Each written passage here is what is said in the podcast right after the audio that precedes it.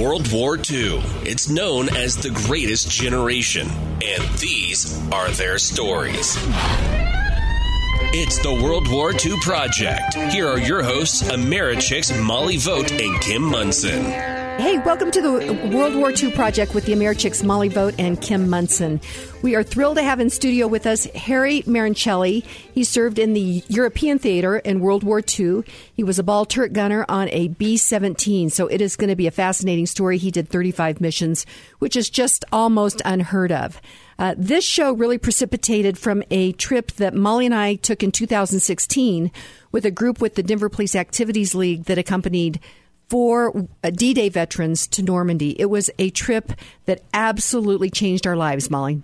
It sure was. We want to get as many stories as possible because every single one of your stories is different, Harry. And so we're excited that you're here. Thanks for being here. Pleasure. You know, I, that we can know, we can only imagine the things that you saw. Okay. And that you lived through, and that you witnessed, and you smelled, and, and we know there was loss. But we feel it's so important to record these stories for future generations here in America. Because one of the things that we discovered when we visited Normandy is they have American flags flying. They love and appreciate our veterans, even today in 2018. They teach their kids about the, the sacrifices that you all made for them, for people that you had never met, lands that you had never heard of. And so we want to make sure that these stories stay alive. Okay. So let's start at the beginning. Harry, where were you when you heard that Pearl Harbor was bombed? I'm not positive, but I'm pretty sure I was in Bronx, New York, and I was home. I didn't hear it on television. We did not have television then. and I think that we might have heard it on the radio.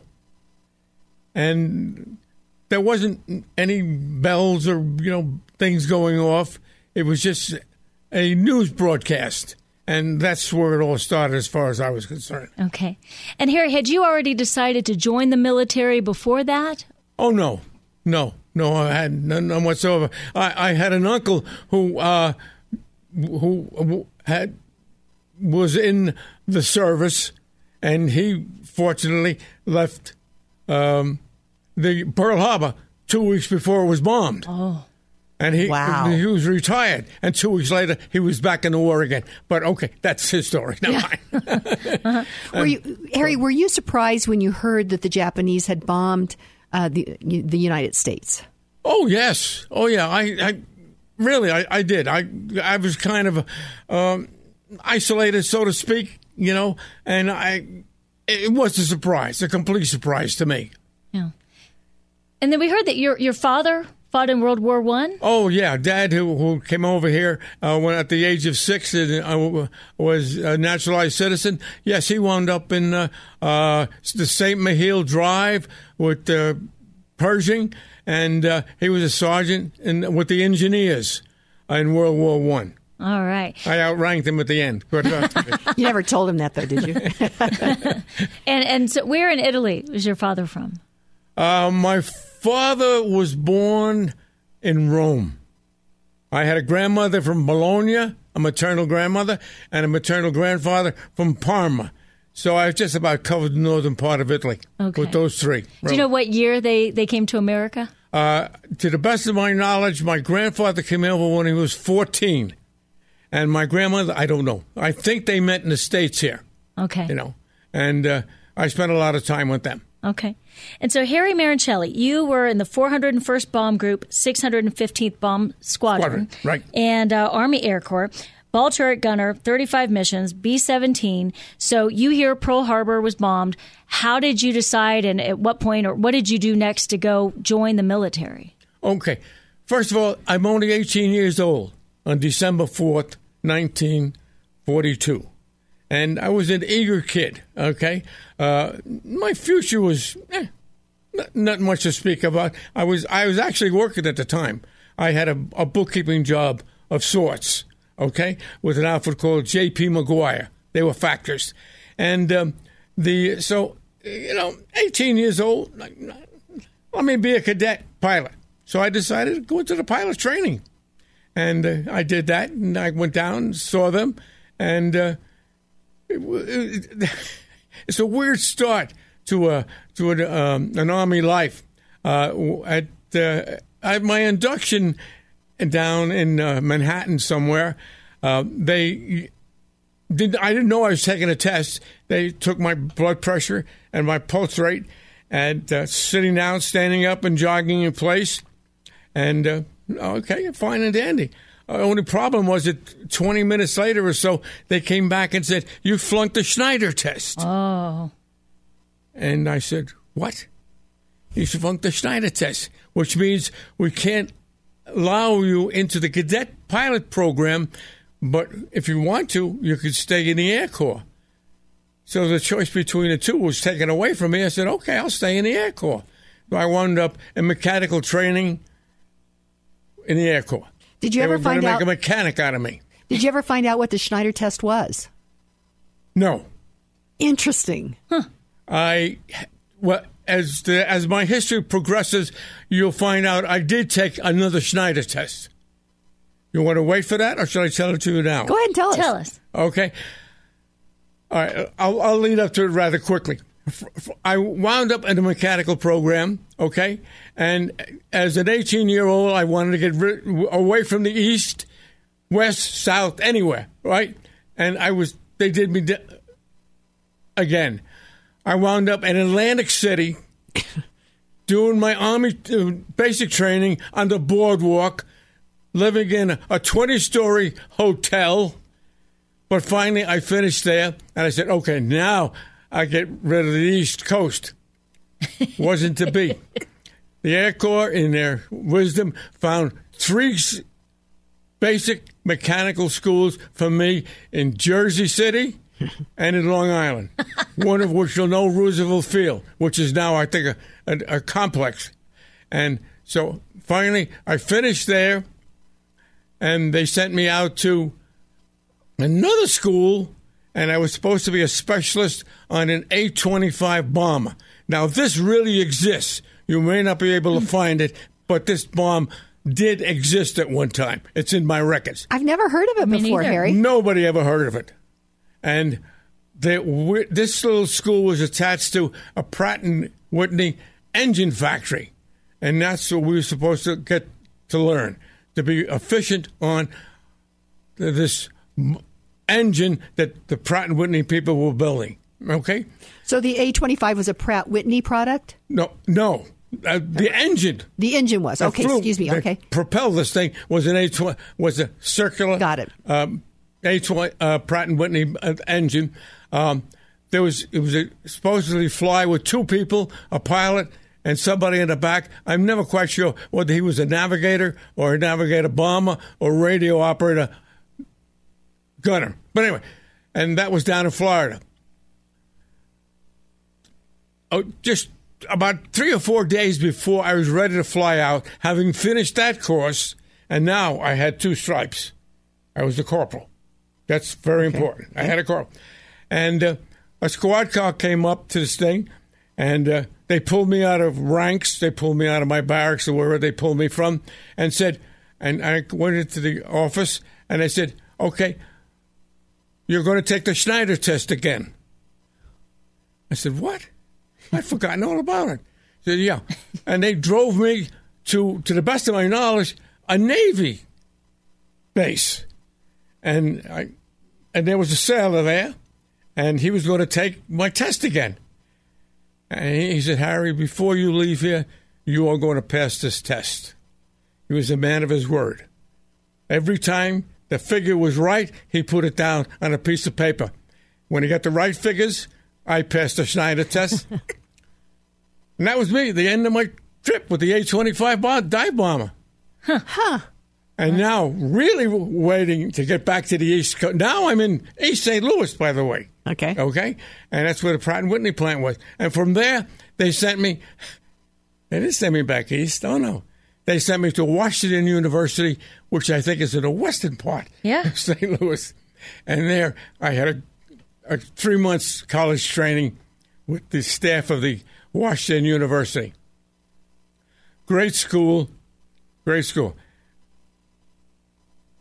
Okay, so what happened then? You're at Washington University Well, in St. Louis. So what Right. happened after At that? Washington University. Well, there's one s- important thing happened in Washington University.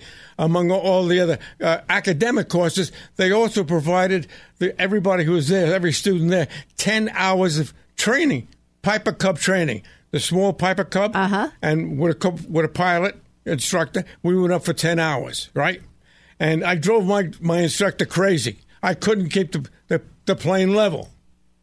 So he kept on hiding the instruments. He said, "Wh- And so, what are you doing? You know, my- I- well, after about four hours, you know, I, I figured it out. This kid's never going to fly an airplane for the Army Air Corps. so, but anyway, Good to find that out before you get over there to uh, we, to Europe. we, we graduated from Washington University, and I was sent down to San Antonio, Texas, with 200 odd, odd kid, you know. But at this time here, things were getting, we were winning, and they were getting harder at who they let into the cadet training program. Now, I'm not using this as an excuse for myself, but all I'm doing is making an excuse for a lot of these athletes that I went down there with. And some of them didn't, you know, some of them washed out down there. And I did too. And they got me for uh, coordination and my and my eyesight, the depth perception. So, okay. So, anyway, here I am now nowhere. I'm not. I'm not in a pilot program. So they come over to me and says, "Would you like to be a gunner?" I said, "Okay." So from there, I went to Amarillo, Texas, and trained to be an aerial gunner. At the there's a, there's a small story there too. Now this is the first time I at in Amarillo, Texas. I really had a real gun in my hand. Okay, and I was on a uh, shooting at some targets, and my sergeant was beside me, and he said, "You'll pardon the expression. What the hell are you shooting at, Harry?" I said, "The target." He said, "No, you're not." so he took the gun from my right shoulder, put it on my left shoulder, and I proceeded to hit the target. I never knew to that day that my master eye was not my right eye, but my left eye, which But all the difference in the world. but you're right-handed. But I'm right-handed, Oh, okay. and nobody ever tried to change it. Maybe either. that's what Kim needs to fix on her shooting. yeah, I'm sure that's exactly what I teasing. need to do. So anyway, that's so I went. So I finished the course in uh, uh, in Amarillo, Texas, and now I'm an aerial gunner. Okay, Okay. An let's talk- aerial let's- gunner because you ended up being a ball turret gunner. So what's an aerial gunner? Well, an aerial gunner means you could be any gunner uh, on the B-17. Okay. Okay. There was a top gunner, a car, uh, uh, there was a waist gunner, a tail gunner, and a ball turret gunner. Okay. Now I was just a gunner. When you graduated from uh, Amarillo, Texas, you were a gunner. Period. Okay. Okay. From there, they Well, now shifted. That's 1942 Yeah. when you graduated? No, no, that's when I signed up. I'm in 1943 now. 43 now. Okay. Now, uh, talk a little bit about this training. There's got to be a difference between, you know, just like infantry training and being an aerial gunner. So, h- what did that progression look like? This you, you said this was the first time you'd had a gun in your hand. Okay, for, from well, that was that was just at a gunnery a gunnery range with a rifle, right? Okay. But as an aerial gunner with the Air, Air Force, you, you had to be astute in machine guns. So finally, we we wound up with uh, machine guns, look uh, shooting at clay targets. Okay, and we wound up on tra- on a training plane shooting at targets that were being towed by somebody else. God bless them. And So, this is live ammo that you're shooting at a plane that's being towed by another plane? Well, it was. Uh, yeah, I guess it was line ammunition. Yeah, they they could they uh, uh, could make penetration in the targets in in that towing machine, and you know, and they could count how many times you hit it or how many times you missed it or something else like that. They never bothered to tell me one way or the other. Just that I finished the course. If I if, if I was the pilot for the plane that's towing the plane, I'd and I be know that it's a whole Well, bunch of probably rookies, like I would probably oh. like 22s or something. It was probably like little BB I'd be bullets, scared. right? Yeah. It wasn't going to really hurt the plane. No, and it was a kid from the Bronx shoot, shoot Yeah. that gun at me. Yeah, be No, kind of nervous. I would really be worried. Yeah. but anyway, we, we passed uh, the, the aerial gunnery school, and so we had to go. Okay, so then he sent me and we, all of the gunners to various flight training No, no, I'm sorry. They didn't. They sent us to Sioux, uh, Salt Lake City, Iowa. Uh, Salt Lake City, Utah. Okay. Okay. Okay. And there, oh, okay. Let me let me regress for All just right, a hang second. on. Let I me want to tell everybody that you just tuned into the Americhicks World War II project, and we're speaking with Harry Maroncelli, and he is telling his story of preparing for World War II before he takes off. And right now it's 1943, so keep going. Salt Lake City, Utah. Yeah. One of the things I forgot to tell you is that when I left the A25 school and having passed the Schneider test, they sent me to Jefferson Barracks, Missouri. And I don't know how, but I, I didn't mention that. In Jefferson Barracks, Missouri, I wound up taking basic training all over again, in spite of the fact I had two stripes and was a corporal. Huh. I didn't ask any questions. They knew what they were doing. So I went through basic training. Okay. Then at the end of basic training, th- these were all cadets. Now we're in the cadet training. co- There were was about 200 of us. And say there was 225 guys. Ready?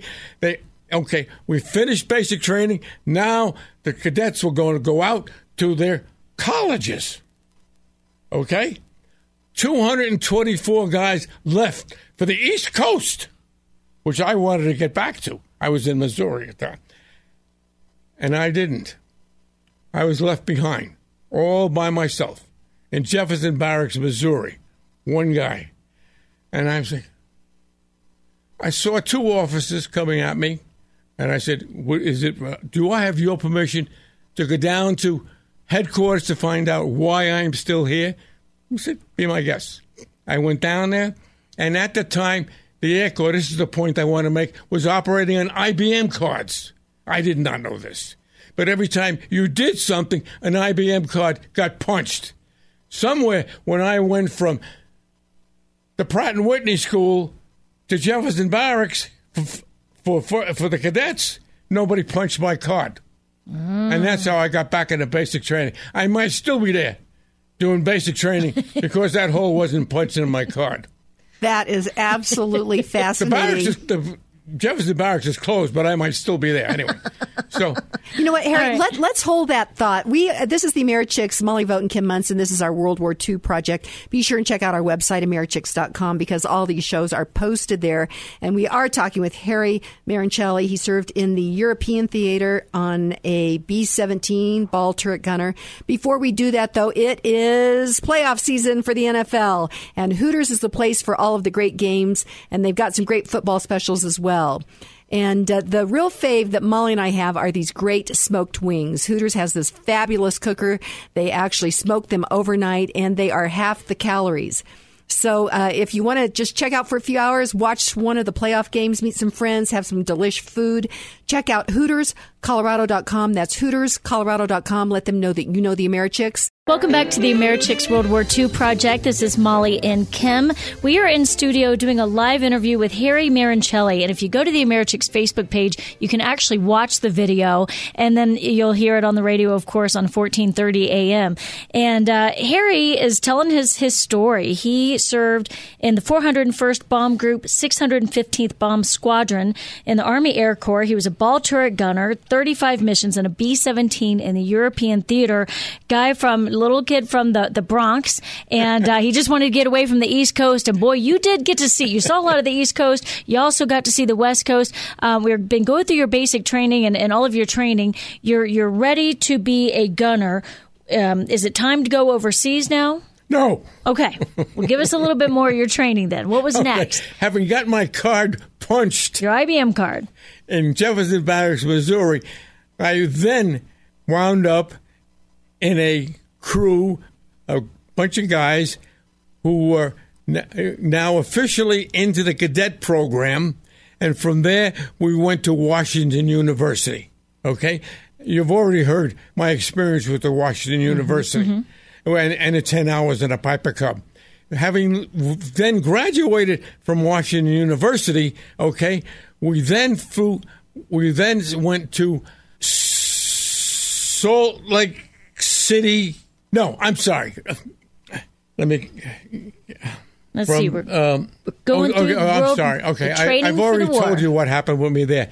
From from Washington University, we went to San Antonio, Texas, And from San Antonio, Texas, it was there where the uh, cadets were broken down into pilot, bombardier, or navigator training. Mm-hmm. I had the misfortune of not having good eyesight at the time. Uh, the, my depth perception was poor. And of course, the uh, experience that I had in the Piper Cub uh, led me to believe that um, I was not a good prospect for pilot training. And I was right. Okay. So I and another hundred students um, washed out of the cadet program in San Antonio, Texas. It was there that somebody asked me, You're not going to be pilot, bombardier, or navigator. Would you want to be an aerial gunner? And I said, Yes. I went to Amarillo, Texas for the aerial gunner training, finished that, and from there, I and many other guys were sent to Salt Lake City, Utah. At Salt Lake City, Utah, they then went back to IBM cards and plucked out 10 cards per B 17. And 10 of us who never met each other in the world, didn't know each other existed, found out that we were a crew on a B 17 bomber. And we officially wound up in Sioux City, Iowa for pilot training, formation flying. It was really their training that they were more interested in than anything else. Mm. Because that was the formation training that we were there, and we were there for quite a few months. Hey, talk to us a little bit about that, Harry. Uh, I think it, I don't think people understand just how close you guys flew uh, when you were going on these missions. And my understanding is that there were different levels, like a a top, a middle, and a low. Uh, so explain that just a little the bit. Formation. Well, let me tell you how important that was. The training missions there, in, in, in, first of all, these pilots had never flown close together in their lives, to the best of my knowledge. Wow, I'm Gotta a gunner, frightening. so I, you know, I, but I'm, I think I'm speaking rightly for them. They were taught how to fly and trained to fly close to one another. I, I can't tell you how close they were. I was not up front, or no. But one of the things I do believe that they were taught there was very important. They had one. Uh, tr- uh, they went on some training missions where, in case they uh, the bombers encountered dense fog, they had what they call a 500 foot rule. Everybody went out 500 feet. The guys that were on the top of a lead formation, they went up 500 feet. The guys who were on the bottom, they went down 500 feet. And the other guys moved out in some way so they could fly through this dense fog and not crash into one another. Believe me, the alert went out to all nine guys, including the pilot, to watch out if somebody saw a plane that maybe only had gone 250 feet and he was close by, he was to be alerted. But we did it once. I never want to do it again. I bet. There was, if you can think of 2,000 planes or 1,250 yeah. planes all of a sudden going up, sideways, and down. Uh, anyway, so, but we only did that once. But that's what the, that's what we were there for. Yeah. We were training in Sioux City, Iowa, and uh, it was good training. All right. It was good training. So, did you end up going to Europe after this training? Uh, then from Sioux City, Iowa, they sent our crew. Now we were a crew, right, to uh, Lincoln, Nebraska. And 24 hours later, somebody told our pilot and co-pilot uh, Cooper uh, that uh, he was going to fly a B 17 to Ireland. And we left. On July 4th, 1944, there's those fours again. Mm-hmm. We were flying over the Atlantic Ocean. I was playing poker in the radio compartment. I broke my watch there, and we landed uh, within a few hours of that in somewhere in Ireland and turned the, the B 17 over to somebody else. Okay. Okay, so on this, Harry, July 4th, 44, so that's just uh, just about a month after Normandy. What what do you remember hearing about Normandy? Oh, that it was had been successful. We had landed, but again, the Army wasn't telling us that much. Right. I mean, the Air Corps had their problems, and the Army had their problems, and nobody's asking a ball turret gunner what he thought of the situation. And uh, we just followed our orders, and our orders was to take that B 17 there, and we landed there i- in July, okay? And it wasn't until August the 8th that we were finally called on as a, uh, as a crew to take our bomber uh, for a mission. Okay. Okay. Let's. At this particular point, there were you. Uh, there were ten guys, or I thought the picture. that you okay, you're, you're right. At we we had to lose one man. The Air Corps, in their wisdom, decided they didn't need a tenth man, or they didn't need two waist gunners. They figured they'd one sh- shuttle back and forth, and by this time, the Luftwaffe had really done, had really been baptized. Uh, that's that's the wrong word. Uh, We we had we were winning the battle of the air. But there were significant losses. I'm wondering if one of the reasons they took you guys from ten to nine is because there have been so many losses. Well, what? Okay, remember that when I flunked that Schneider test. Okay, luck had a big part about it in my coming out alive, and also I missed a m- number of dangerous missions. Okay, in 1942 and 1943, we did not command the skies over Europe. Okay. We did not have the P 51. Mm-hmm. We did not go down to Schweinfurt with P 51 escort, and where we lost 70% of our bombers on those two ball bearing Yeah. missions down there. Okay? And Because they would send bombers down in 1942, 1943 without escorts. Is that what you're saying? I mean, no, no, they started out with escorts, but the escorts weren't able to to stay with them long enough. They didn't have the range them then. That far into Germany. Got it. Okay. Okay. So what I'm saying is that by the time I got into my missions, right, I had an escort. I had P-51s escorting us to our into our things. Okay. So number one, the Luftwaffe was beaten by those kids They were kids. who flew the early missions, Yeah. which Harry- made it easier for me to finish our missions. I'm not saying all of us were that lucky, but they did make it easier. Yeah, I think that uh, I think we lost 88,000 airmen in World War II or something along that. It was so significant. For our listeners that don't understand what a crew of a B 17 was, let's run through that quickly. There was a pilot, co pilot, navigator. and a bombardier. Okay. They were up front.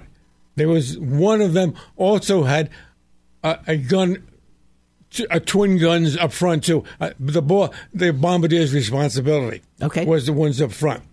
Behind them, se- se- there was a top turret gunner, and Sexton was our top was our gu- top gunner and engineer. And how- if did he something get up that- mechanically went wrong with the ship, he was supposed to be able to fix it Okay. in the air. right. Okay. Yeah. We've heard some stories about that. How did they get up into that, that turret? Oh, they just stood in it. Okay. It was a platform, and give us up. And if you take a look at a B seventeen, you'll see that the top turret stands out above Right, okay. the the uh, fuselage. Okay. Okay.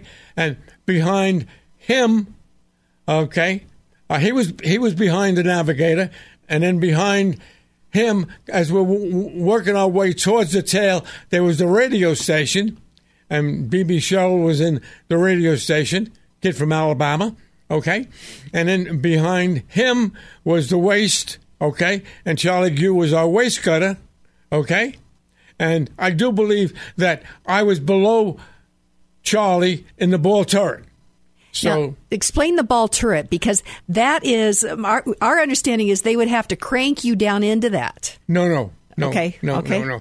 The uh, the ball turret was entered by the gunner in the air. He could not do it on the ground. Okay. He couldn't be in it when it landed either, but he could not. Okay, what you had to do is you crank the ball turret down. Okay, I did. Okay. The ball turret going crank the ball turret down. Okay, lifted uh, the escape hatch out, sat yourself down into the gunnery seat. Okay, reached up, took the escape hatch, closed it over your head, and at that time you were in a couch position. You were flat on your back. Your feet were the same level as your head, looking straight ahead. Okay, the guns were there, your feet were there, and your head was ba- was back here. Okay, and you, the escape hatch that was inside the, the, the plane when you got in is now you now rest you're resting on that thing right now. Wow. Okay, and uh, Yeah, and, uh, and what was the radius? How how far around could you go when you were in the ball? Okay, I, I, I, i- inside the ball turret, there were let's see how many, three or four uh, things that, that kept me uh, kept me alive. Um, one is that I had communication with the pilot. Two, I had one thing I plugged in there. I had communication. Um, I had another plug. Uh, by the way, uh, you will always see uh, bomber pilots or bo- the bomber crew with these heavy uh, leather jackets and pants on. They are worthless in the air. When you go down to 30 or 35 or 40 degrees below zero, they're no good at all. What saves everybody's lives is the waffle that you put on before you put them on. You put on long johns that had wires strewn through them and had a plug in it. That okay, that plug was plugged into the electrical system of the plane, and you got heated. Okay, and then well, the other thing that you did do is that once you got into the long johns, you also had a pair of um, boots, little boots. Okay, and those boots were wired too, and those boots got attached with snaps to this long johns you had on. Then you put on the other thing, those uh, things, those bulky things that you see, and they're like you know going to bed with those things. Oh, yeah, but so and, and uh, uh, excuse me, ladies, but there's, there was also a relief tube Yeah. in that. I've always too. I've always wanted to ask the question about that. I never have over a hundred interviews. I always wanted to know about that. So yeah, it's. uh, it it took some concentration. I bet it did. Okay. okay, and uh, yeah, so you, you you could relieve yourself. So you had that, and you had the oxygen, and then you had the, the oxygen mask too that plugged into the oxygen system. So if any one of those things malfunction, you had a you you had a pretty you had- tough in big trouble. Harry Maroncelli, I want to ask you one question because you're talking about the suits and how the, they you could plug them into heat. We had um, somebody on that was talking about the Steel Fortress, and he was telling the story about his father. Michael Sargent, Mm-hmm. is that right? Okay, and so he was saying that he kept getting shocked by that suit that was underneath his he had a clothes. short he had a little it. bit of a short because they would ball up their outfit after each mission and throw it in the locker, and then they realized that it was kind of bending the wires, so they were getting shocked in the middle of the air. No, that ne- that never happened to me or Okay, anyone good. of the crew. Thank you hung God, I your never clothes up. of Because you hung your clothes up straight like a good Oh, guy. Yeah, no, no, I don't know what they did with what they, with that thing. Okay. I really don't. Okay. So Harry, I would have been scared silly if I knew it was put into a thrown into a ball. Yeah. so Uh, no, I do. I do know that something could malfunction. Yeah. yeah. Because at a ten-hour trip to, I think one of the oil factories, I did lose heat in my boots. Yeah. So for ten hours, I didn't. Did I you didn't get have any frostbite? heat in my shoes. Did you get frostbite? It was a cold ten-hour trip. Oh my gosh. Okay, so we were going through the crew. So we've waist gunner, and you said the waist gunner's in like the waist of the plane, and then you're the ball turret. Yeah. So what? What else then? One more gunner, R- Ralph. He's our tail gunner. Okay, and he made a speech one day to me, and I think it's worth going into there. And he said, "Harry, if we ever get into trouble and have to leave this ship, right?" He said, "I'll wave to you." As I passed the ball turret, oh, thanks, Ralph. thanks a lot. Instead jumping out and flying the, down. the problem with the ball turret was if if if the, that that thing came out, the ball turret had to go back Yeah. put his guns down, get that escape hatch back inside the ship, unloosen it, get in, get his parachute, put it down. Meanwhile, waving at Ralph as he's going. Oh my gosh. No, I don't mean to make fun of it. No. but yeah, it. Uh, that, It was a dangerous, dangerous place to be. Yeah, yeah, Yeah. And Yeah, cold. it, uh, yeah. And Cole.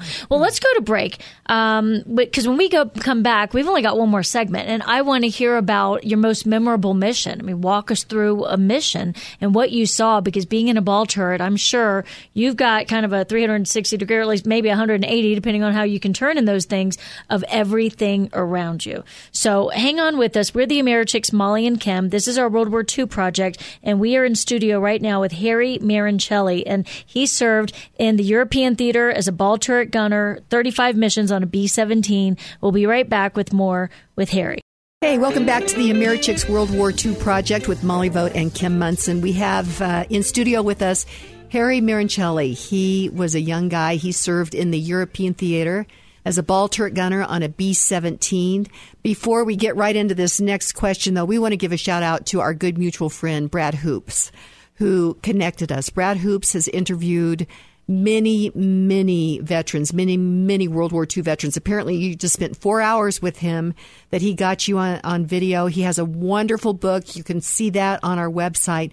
It's Reflections of Our Gentle Warriors. And it is a, a, a co- compilation of stories. I think of what, Molly, about 70 different veterans of the of World War II, both European theater and the Pacific Theater. And so we want to give a shout out to Brad Hoops. He is a man who has a heart for these stories, and we are ever grateful that he connected us with you, Harry Maroncelli. So Molly mentioned missions. You were on 35 missions. That is significant. A lot. That is significant to survive that. So first question, were you with the same crew through all those missions? No. The last mission, the 35th mission, for some reason, I did not have a crew for that mission. And I went and talked another ball turret operator into letting me take his place. So that was the only mission I didn't flew, fly with the nine, the other eight guys I started out with. The, the only was the 35th mission. Now, uh, have, they survived? I, I- Oh, yes. Okay. Okay. Okay. That's Now- pretty unheard of. Okay. What I want to do now is I've been laughing and smiling through th- this program so far. I- I'd like to get serious right now. Is that I want to commend all those kids who flew those missions before I flew my first mission. I flew 35 missions. I was lucky to get to the to the target with a great crew and return home. On some of those missions, other bo- other guys did not make it home for various reasons. We lost a couple of planes over the North Sea simply because the bombs we were carrying blew up. Right? Uh, we lost planes to what I call the box flak formation. The Germans had a gun, a great gun. They had a gun called an 88, which was their flak, their anti aircraft gun, and they were experts at that. They knew when we were approaching a target, they knew at what height we were, and they sent up what, the, what I called a box barrage. They had shells that started out at, say, 12, 13, 14, 15, 16, 17, maybe up to 20 feet. So they weren't really aiming at us as we individually. They just put up a barrage, and those uh, anti-aircraft shells were timed to go off at a certain height. Okay, and that's what we had to fly through. By the time I got there, all those kids in front of me, all those guys in front of me, and the B fifty and the P fifty ones had knocked the Luftwaffe almost out of the sky. I know, and I have had beers with a few guys who came after me, and they ran into the Luftwaffe. Okay, they even ran into jet Luftwaffes. I'm honest with you, this is lucky, Harry. I never shot at a German plane. I did not see one. I don't know how lucky you can get. I had to fly through the aircraft thing on 35 missions, but the Luftwaffe for me was never a problem. So I want just to go on record with that. That I think that I am one of the lucky guys, and all those kids who went before me, who knocked the Luftwaffe out of the sky, I thank you. Mm. And that's the score. Wow. The it, it's, there's so much luck luck involved in, in, in this type of thing. Um, on on one mission, I don't know where we were, eight or nine hours out, or uh, four or five hours out. Never eight or nine hours out, and eight. Uh, but um, uh, one of one of the P fifty one escorts I saw up to my right somewhere, and I was looking at him while while we were flying, and all of a sudden he just disappeared. One of those anti aircraft shells hit him dead on. His luck ran out in that instant, and so it. Uh, I was. I we we were lucky, really. We were lucky. Uh, we came back on one mission on two engines, but we made it back. We we, we made it back over to uh, the hills of Dover or wherever the channel over there, and landed at a at an English base. Uh, from this moment on, this day on, I will not touch a Brussels sprouts because they were all they were eating over there. I think it was Brussels sprouts in that Air Force base. But uh, again, being lighthearted. But we, we did get back. None of us ever got injured. And we, we finished 35 missions and finished up in January of 45. January 45. So that would have been right around the end of the Battle of the so Bulge then, We started right? in August the 8th and finished about January 4th. 35 missions between that time frame. Yeah. Huh? Okay, yeah. so you came in a month after Normandy. Uh, Patton is making his tear across Europe. Were you giving him any cover for that? Yes. Um, I don't know how I how my mother did it or who did it for me, but it's I have a, a little uh, map of the towns in uh, in France and uh, oh yeah okay uh, our very first mission and, uh, prior to August the 8th, we were scheduled, uh, we, we, we told uh, uh, uh, we went out to the uh, to pick up Obama, and we were all ready to go.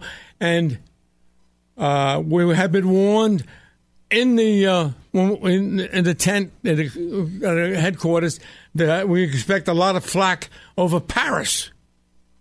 Our men hadn't gotten through Paris yet.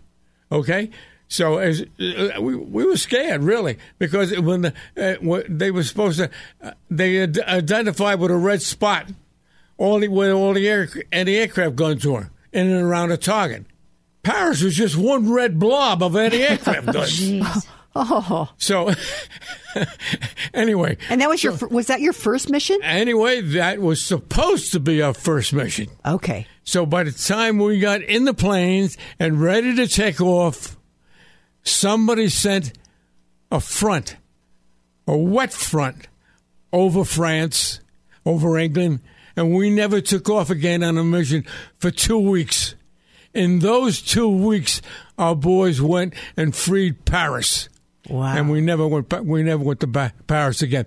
But what we did do is, uh, uh, maybe maybe I got the figures wrong. But anyway, we did help the boys who had landed on D-Day and were moving through uh, moving through France, and we did drop bombs ahead of them as they were moving through France and, and into Germany.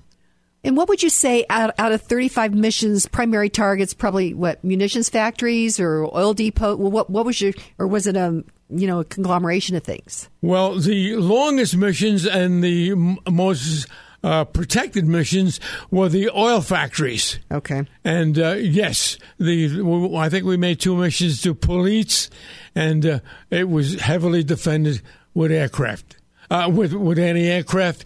But again, the Luftwaffe wasn't. To me, there wasn't that much trouble. We had at least, you know, and for example, now I say we didn't. That means my ship did, all right? But their, their, their Luftwaffe was up in the air. And if you were in the wrong position uh, in a thousand planes, you're, you're probably you're saying to yourself, if you were up there with me, you say, what is this guy talking about? No Luftwaffe. Well, I'm saying, I didn't see him, but that isn't saying some other squadron Right. didn't see him because they, they attacked in formation from out of the sun and things like that. So, it normal, to the best of my knowledge, it wasn't one plane, but it was a flurry of planes who would attack the B 17. So, Harry, and you mentioned the box, and explain what that is, is the box formation to our listeners. Okay, the what I was talking about before, and I said box formation, that was the anti-aircraft. If you can just imagine, put a box in the air, a gigantic box in the air, okay, and you have the base at 12,000 12,000 feet and maybe at 17,000 feet. So you got 5,000 feet in here, right? And you know they're coming in over you. So like, shoot, fire your anti-aircraft guns and have them fired, timed to go off at twelve thousand feet, and so on, up to seventeen thousand feet, and you know that those bombers have to fly through those guns, those shells going off. And it's just a matter of you know timing, really. Yeah. Bad timing, as far as the B seventeen was concerned. Well, in our formations, there was what the low And you- box, the well, middle box, and the, the you- upper you- box, or you what you had a, a a lead navigator, you know, and you had a navigator that was pointing you over the target, and unless there was weather where you couldn't see the target, they, they knew down below where you were going, where you were Sure. going to. You know, if you were going to police, you know you were going after their uh, airfield, their oil fields. You know, and you, know how, where they were coming in from, from a- from a long way out. So on that score, Now, talking about the flak, Harry, I, we've had some veterans that told us that when they were up in the air in the bombers, they had some protection against the flak. Maybe just uh, maybe a small piece of metal or something that some of them would sit on or put near their heads. Did were you able to use something like that as the ball turret gunner in the B seventeen? okay. There was there was a flak suit. There was a flak suit. I tried putting on a flak suit, and there wasn't that much room in in the ball turret. As far as I'm small, but there wasn't that much room in it for me. Okay, so finally, after the first or second mission, I gave up with the back and the, and the front pieces. You know, so I could move. Hmm. Right. The only piece that I saved was a piece I sat on. Yeah. because when I, you know, yeah, that, uh, yeah, and so yes, they did that the up front and side they they had flak suits on, yeah. The um, the tail gunner Ralph, who I haven't mentioned yet, I don't think, but anyway, uh, he, he was I think he was laying down in the back and he could maneuver, right, physically maneuver, you know. But in the ball turret, you just there wasn't that much movement Yeah. in there. Protect So the I most with important part. Probably, I gave up with the flak suit complete, except for the piece I sat on. protect the most important part. so, Harry Maroncelli, what about after each mission? Just give us an example of what would happen when you landed. What did you need to do between landing and getting into bed? Oh, once we landed, every crew went through an, intel- an intelligence briefing. What did we see? Anything extraordinary? And they gave us a shot of liquor, too. But the, that- that's basically so we did that after every mission. We uh, we went through a, a, a briefing, okay, and I told them what I saw, which you know, I, I guess I had the best seat in the house, really down there because oh somebody asked me uh, the in the in the uh, the the guns and the uh, uh, uh, the maneuvering of the ball turret was handled hydraulically. And I had two things up here, and, Okay. you know, and I had 360 degrees horizontally and 180 degrees vertically Wow. so I could go this one here. So, I mean, if it was just a pleasure trip, you know, you, there's the whole France and Germany laid out ahead of you and down below you, you know. And uh, on one particular trip, just to prove how accurate they could be, uh, they w- the Germans had pulled back quite a bit, and I I just happened to have my guns pointing down for no reason whatsoever, and um, I I saw like uh, somebody lit lit a match You know, it's at about 17, 18, 19,000 feet. But I saw this flash. And a few seconds later, about 50 yards off my tail, there was one flak shell firing. Now, I don't know why this guy was down here all by himself, you know, but this to show you how accurate he was. From seven, between 17 and 20,000 feet, he put one shell 50 feet off our, off our tail. They were, they were good. They were good, unfortunately. They were good, really. well, thankfully they weren't. They didn't get you.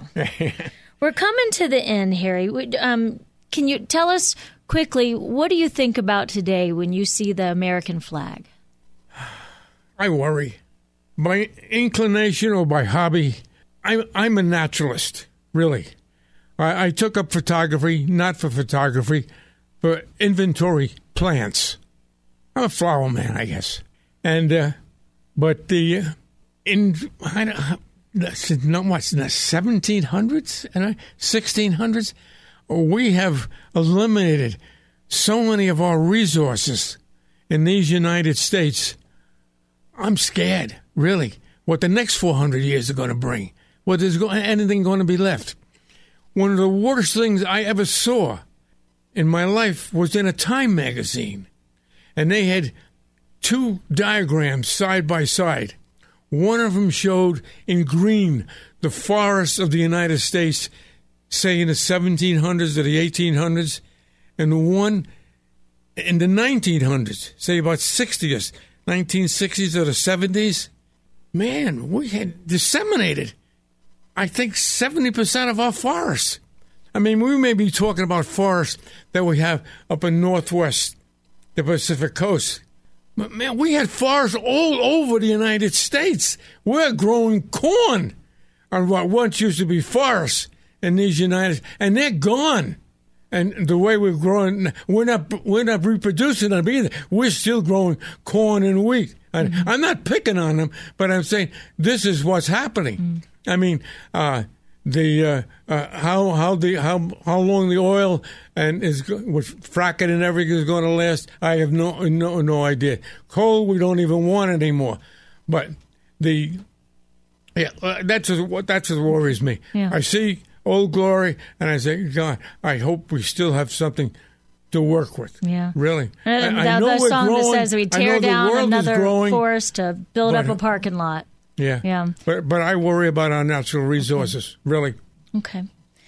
Well, unfortunately, we're at the end of our time, but we're so thankful, Harry, that you shared your story with us. Oh. It is, uh, it, it's, it's so interesting. You know, you the, how how everything changes as far as the, the weaponry, the the the planes, everything that takes place. But but you guys, your generation, I mean, you guys were just young kids, and you strapped on your boots and went to training, and you were so brave, and you went over there to fight for for freedom against tyranny, for for people you've never met, and we appreciate appreciate you and we appreciate you for sharing your story. Yeah. So God bless you and thank you.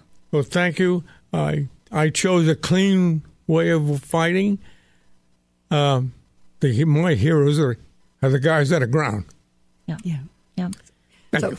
Harry Maroncelli, thank you so much for joining the Americhicks this afternoon. This has just been awesome. Mm-hmm. Anybody out there, if you know a World War II veteran, we would love to get their story. So reach out to us on Americhicks.com. Follow us on Facebook and Twitter as well, because when we have a chance to have somebody in studio like Harry today, very, very lucky, we do this interview live. So you can watch the video in addition to listening here every Sunday on KEZW 1430 AM.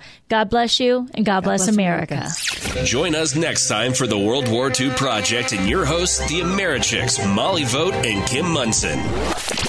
Until then, keep saluting the greatest generation.